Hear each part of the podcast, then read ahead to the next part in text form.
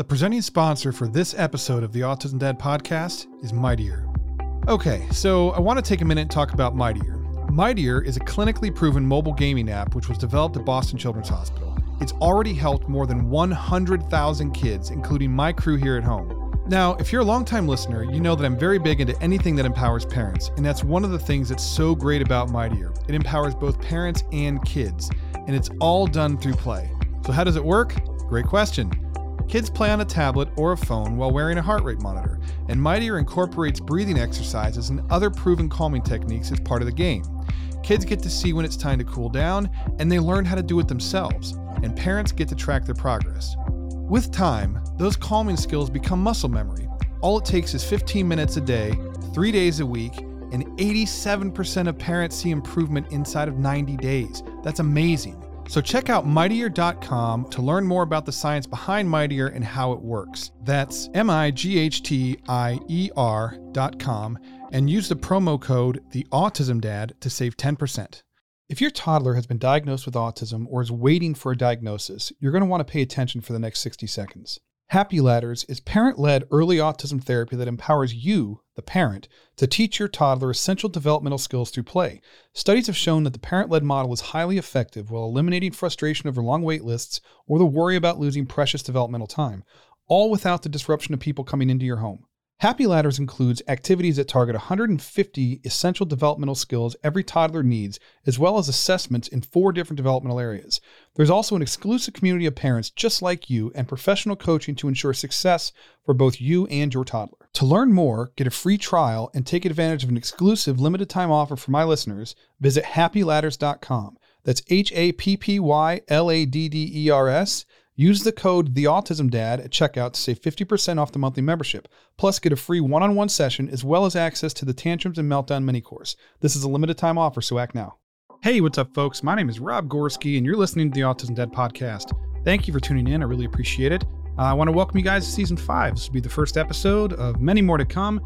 Have some really cool stuff planned for this season, so uh, stay tuned. Um, before I launch into this uh, this week's episode, I want to give you a little bit of backstory couple months back, I was talking to one of my kids after school, and they mentioned that they uh, were doing uh, lockdown or active shooter drills.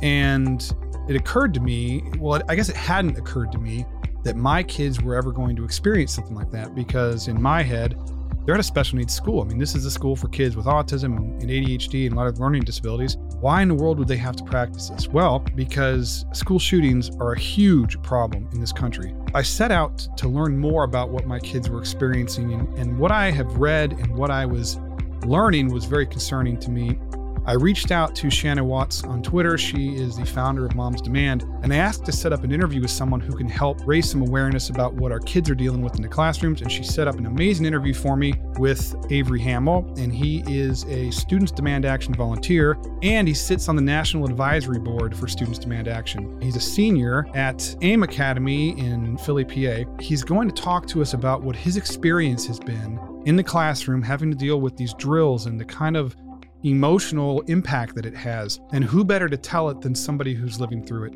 So, thank you, Avery, for taking the time to come on the show and talk to us about gun violence and how this is impacting you uh, or kids in general. And uh, for those of you out there listening, you may hear some background noise, and that's because Avery's actually recording this from the school building. He is uh, just getting out of class, so thank you again, Avery, for taking the time. I really do appreciate it. Uh, could you take a second and just tell us a little bit about yourself? Yeah, um, I'm currently a senior in high school at AIM Academy, which is a school for children with language based learning disabilities. I've been a part of the gun violence prevention movement since eighth or ninth grade. Run the Philadelphia community chapter as well as sit on Students Demand Action's National Advisory Board. All right, so let's talk a little bit about gun prevention because that's something that you're very passionate about. Can you tell everybody what the gun violence prevention movement is about?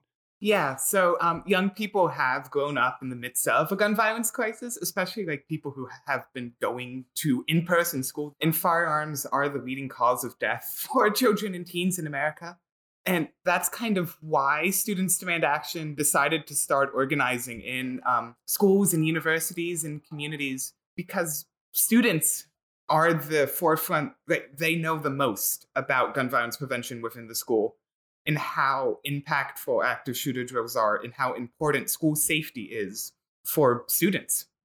What motivated you to join the gun violence prevention movement? Yeah. Um, I grew up and live in Philadelphia in like a neighborhood on the verge of gun violence. So I have heard gunshots and seen what gun violence can just do to a community.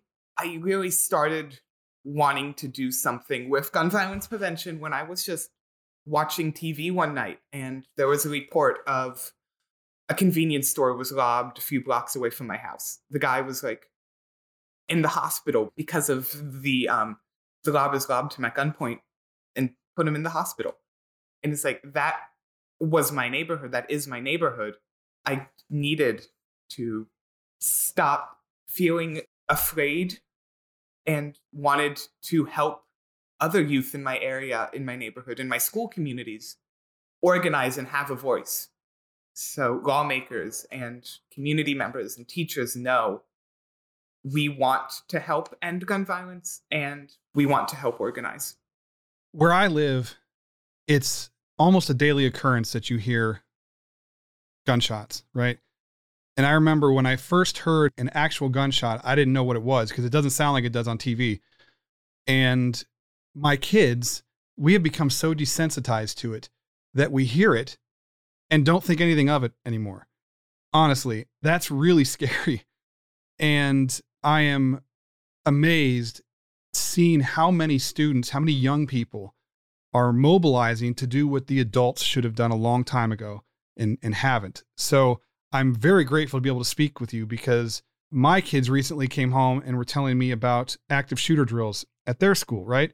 All three of my kids are autistic and they go to a school that is, well, one's in high school, one's in grade school still, but they go to a school that's built for autistic kids and kids with like ADHD and other learning disabilities.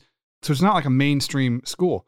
And they have active shooter drills, which is you've got you've got kids who are and I and I get the reasoning behind it, but you have kids who are so prone to anxiety, who are struggling just to get through the day, and now they're traumatized by having to do these active shooting drills, which I, I, I get and I'm grateful for in the sense that if something were to happen, they would know what to do.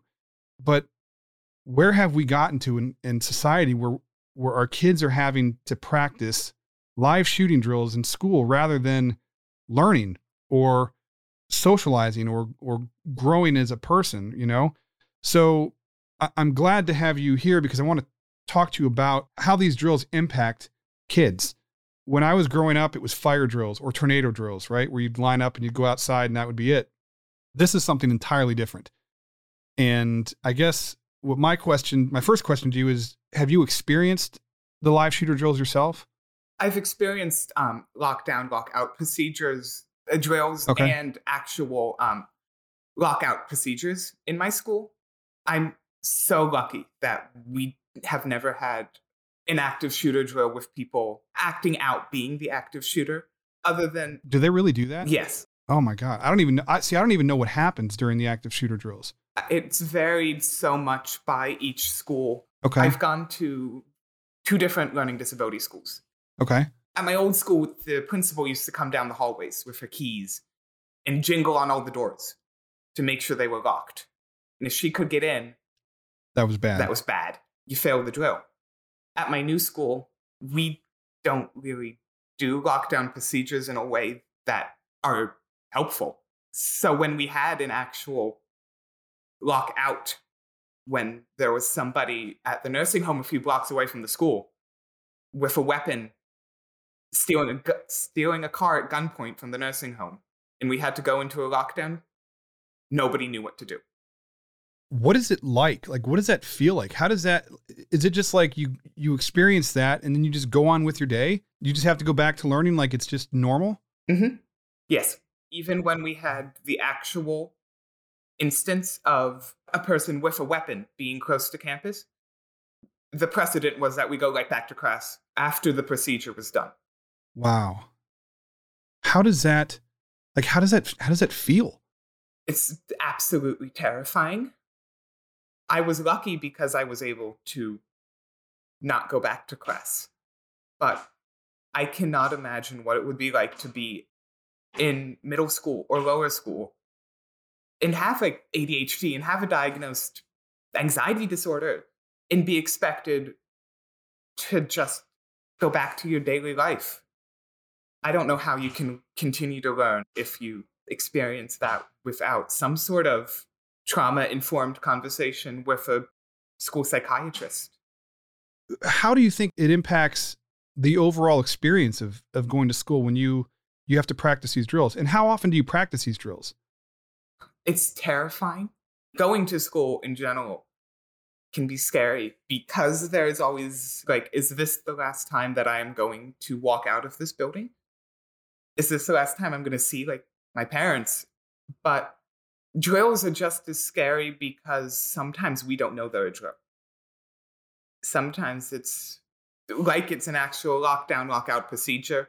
We're just expected to rehearse, perform like it would be as though actual, it's real. Yes. See, I didn't even think about that. I'm trying to remember when we had fire drills, it was always planned ahead of time. And so we knew when the bell was going to go off that we all line up and we do our thing. So what you're saying is when you guys have these drills, a lot of times you don't even know that they're drills. So you're actually going through the experience as though it's a real active shooter. Yeah. They put they come on the school speakers, tell us to go we're in a lockdown. And then after going through all of the procedural lockdown because there is an active shooter on the left side of the school, the head of school will then tell us it's a drill. But at that point, our anxiety levels are already at like, is this the real thing? I'm honestly speechless. I don't even know what to say. That's how how have we failed our kids to allow that to be your normal? That's not okay. I'm heartbroken and I'm impressed at the same time and I'm I'm sort of little scattered about that, but like like as a dad, imagining my kids experiencing that uh I I don't I don't know how how how do we fix this? how do we how do we make this better? How do we address this so that you can go to school and not be afraid and you can just be a kid? How how do we address this? I, I know there's like there's a lot of controversy surrounding how this gets dealt with, but what do you see as a solution? Well, we've been having this conversation in um, AIM Academy's chapter of Students Demand Action because teachers are just as scared as the students. Teachers, especially in the lower school here, since we are lower school, middle school, and upper school, the lower school teachers do not know how do I process a lockdown drill or a lock, an actual lockdown procedure with a first grader that's already like coming to school, doesn't know how to read, has some sort of learning disability. Yeah. School has to be a safe place for students. We're lucky that since that procedure, the head of school has made a commitment to at least open conversations about doing trauma informed and trauma induced lockdown procedures through Everytown suggestions, which are um, with the pediatric doctors and so many school psychologists and people that like see this. So based on their re- their professional recommendations on Yeah. how to handle this. So are there are there guidelines for how to properly institute these types of drills? Do you, do you know what I mean? Like um there's like a right way and there's a wrong way. And you were talking about seeking the advice of like the probably like the American Pediatrics Association and uh psych- the psychiatric community to try and minimize the trauma impact on on the students is there a set standard like what they should be doing versus what actually tends to happen in real life Everytown for Gun Safety has um, a published list of suggestions with the American Pediatric Association. I think it's with them. AIM Academy is working to have that conversation with our head of school to make Okay. sure, because we're research based, because we're a learning disability school, we want to do everything that is best for the students. And this is research based, trauma informed lockdown procedures, which I mean, to me seems like a no brainer. If we have to do lockdown procedures, they should be done in a way that doesn't traumatize the kids. yeah yeah i i totally agree with you and that makes a lot of sense. Uh, I'm glad that they're they're open to the conversation, and that you guys have a local chapter of Students Demand. I I don't know how is that available like everywhere? Like any high school can start or grade school they can start setting that up? Is that is that something that's any high school can start a chapter of students demand action. Okay. There's 400 chapters currently active across Holy the cow. country. So that's Wow. college chapters high school chapters and community chapters. Yeah. And there's also um, the ability that if you just want support in having a conversation about lockdown procedures Everytown does have that researched published so administration can look at it as well. What ways can communities around the country work together to help reduce gun violence and maybe share you know people sharing their stories about their experience uh, as survivors of gun violence That's especially important since it, since it is currently National Gun Violence Survivor Week, okay which is the time that we, as the United States, surpass other um, westernized countries in rates of gun violence and death by gun violence for the year. Um, so there are stories online at momentsthatsurvive.org, which are a bunch of super impactful stories of survivors sharing their story of gun violence.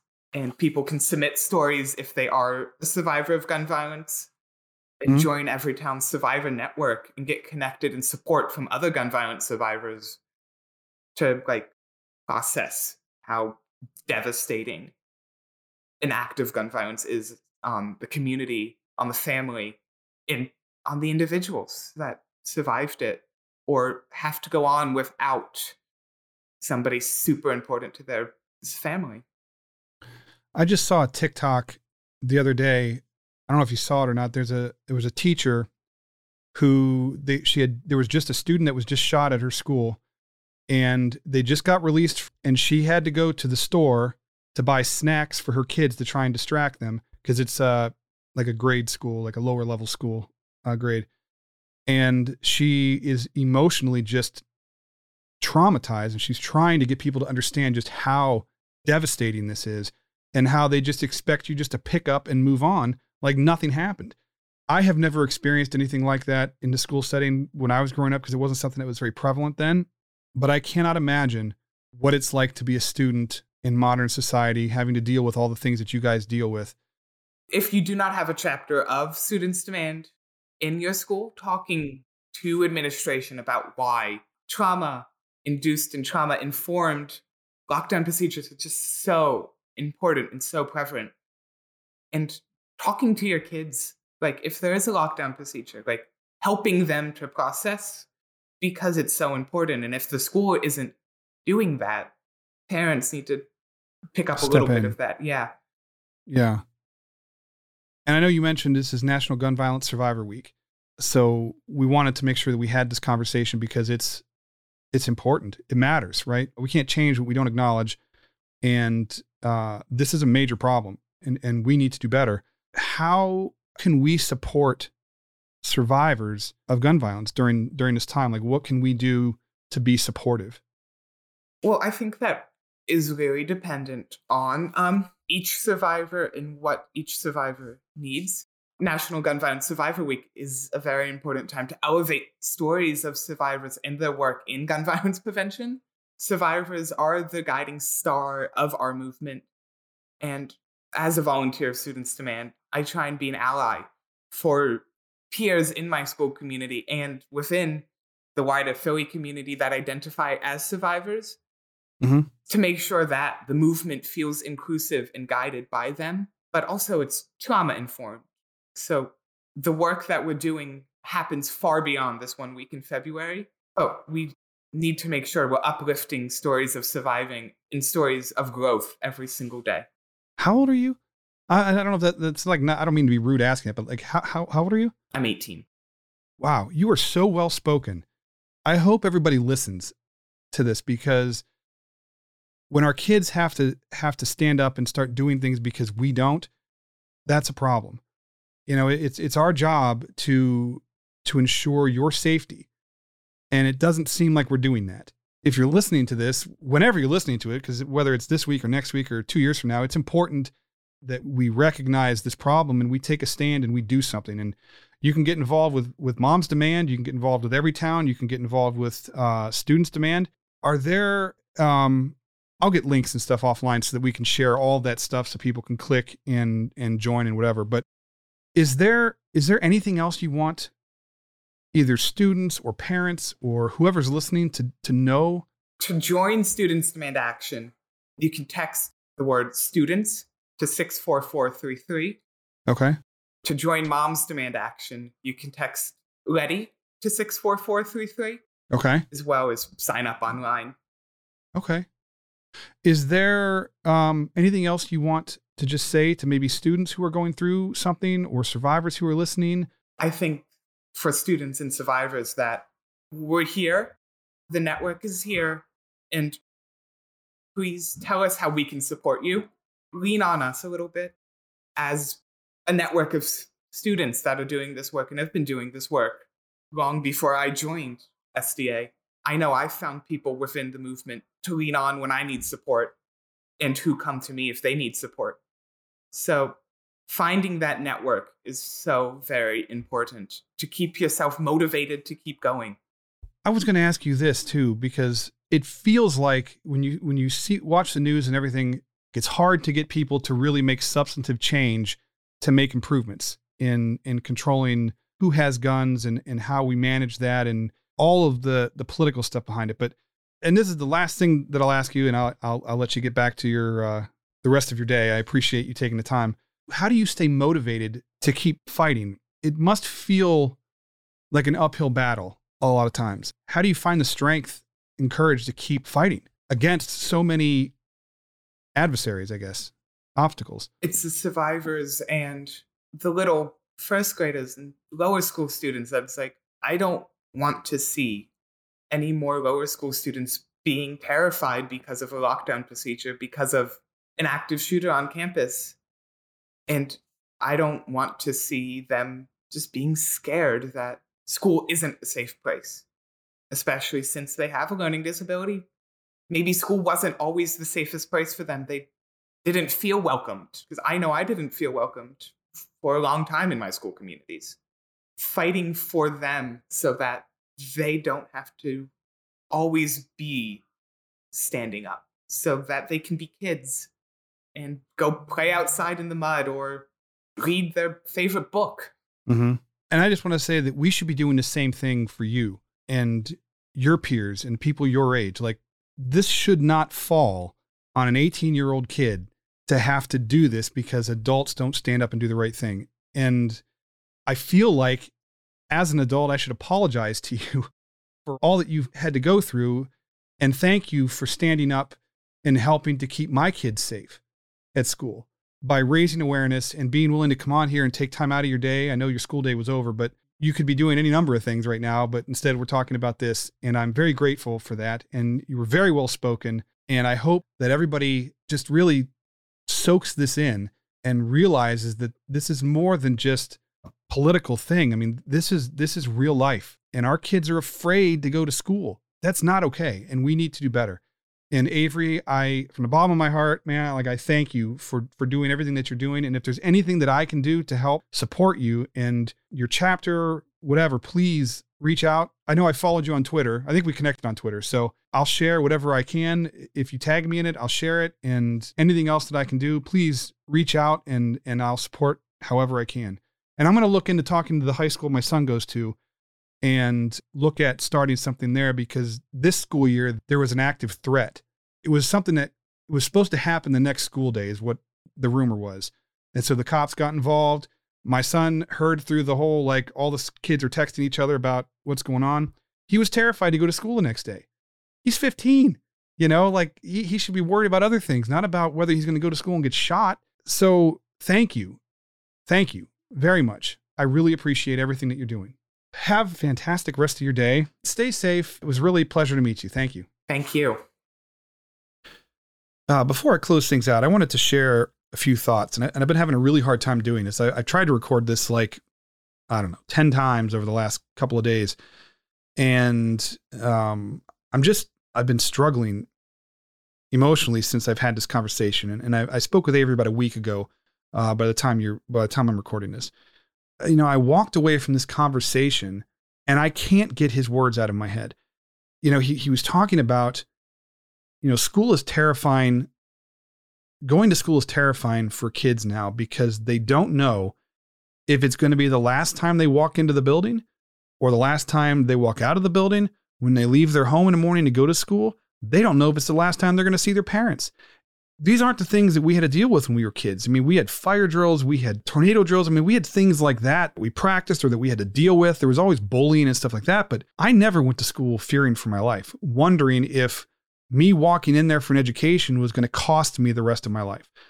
I never had to deal with that. And hearing him talk about how terrifying it is and how traumatizing it is, has made me so much more aware of what my kids must be going through. And when you have kids on the autism spectrum or with other challenges or special needs, communication can be challenging, right? And so so you're not always going to get that feedback unless you ask.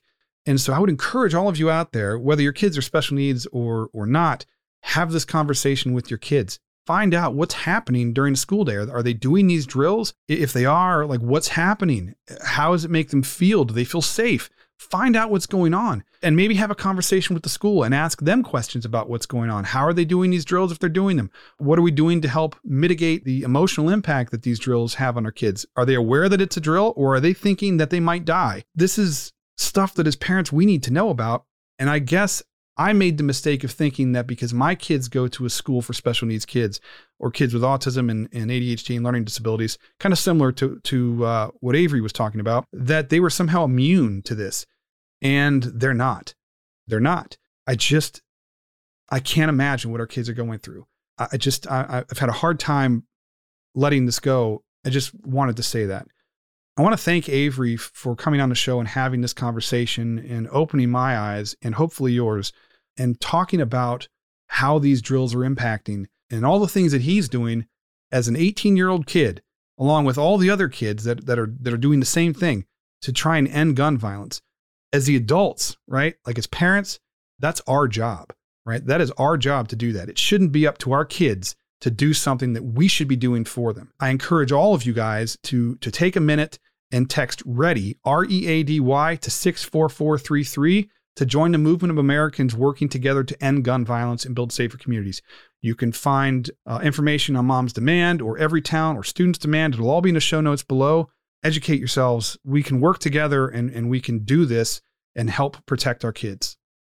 Thank you again, Avery, for, for everything that you shared with us.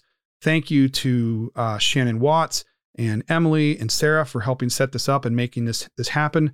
I really appreciate everything that you're doing to help keep our communities safer. All the information, like I said, will be in the show notes below, so you can check that out and sign up, or maybe set up uh, a student's demand or a mom's demand chapter in your town if there's not one there already. Uh, as always, you can find me at theautismdad.com. All of my social links are at the top of the page. You can listen to this on any one of your favorite podcast listening apps. Hit that subscribe button. If you are interested in uh, being on the show or you have a show idea or comment or something like that, I still haven't been able to figure out like a commenting system that, that'll be convenient. So you can just email me at rob at theautismdad.com and I can respond to you there. I'll have a link in the show notes as well. And if you do have an idea about commenting systems to, to help, you know, communicate back and forth easier, that'd be great. Let me know. I will talk to you guys next week. All right. Thanks. Bye.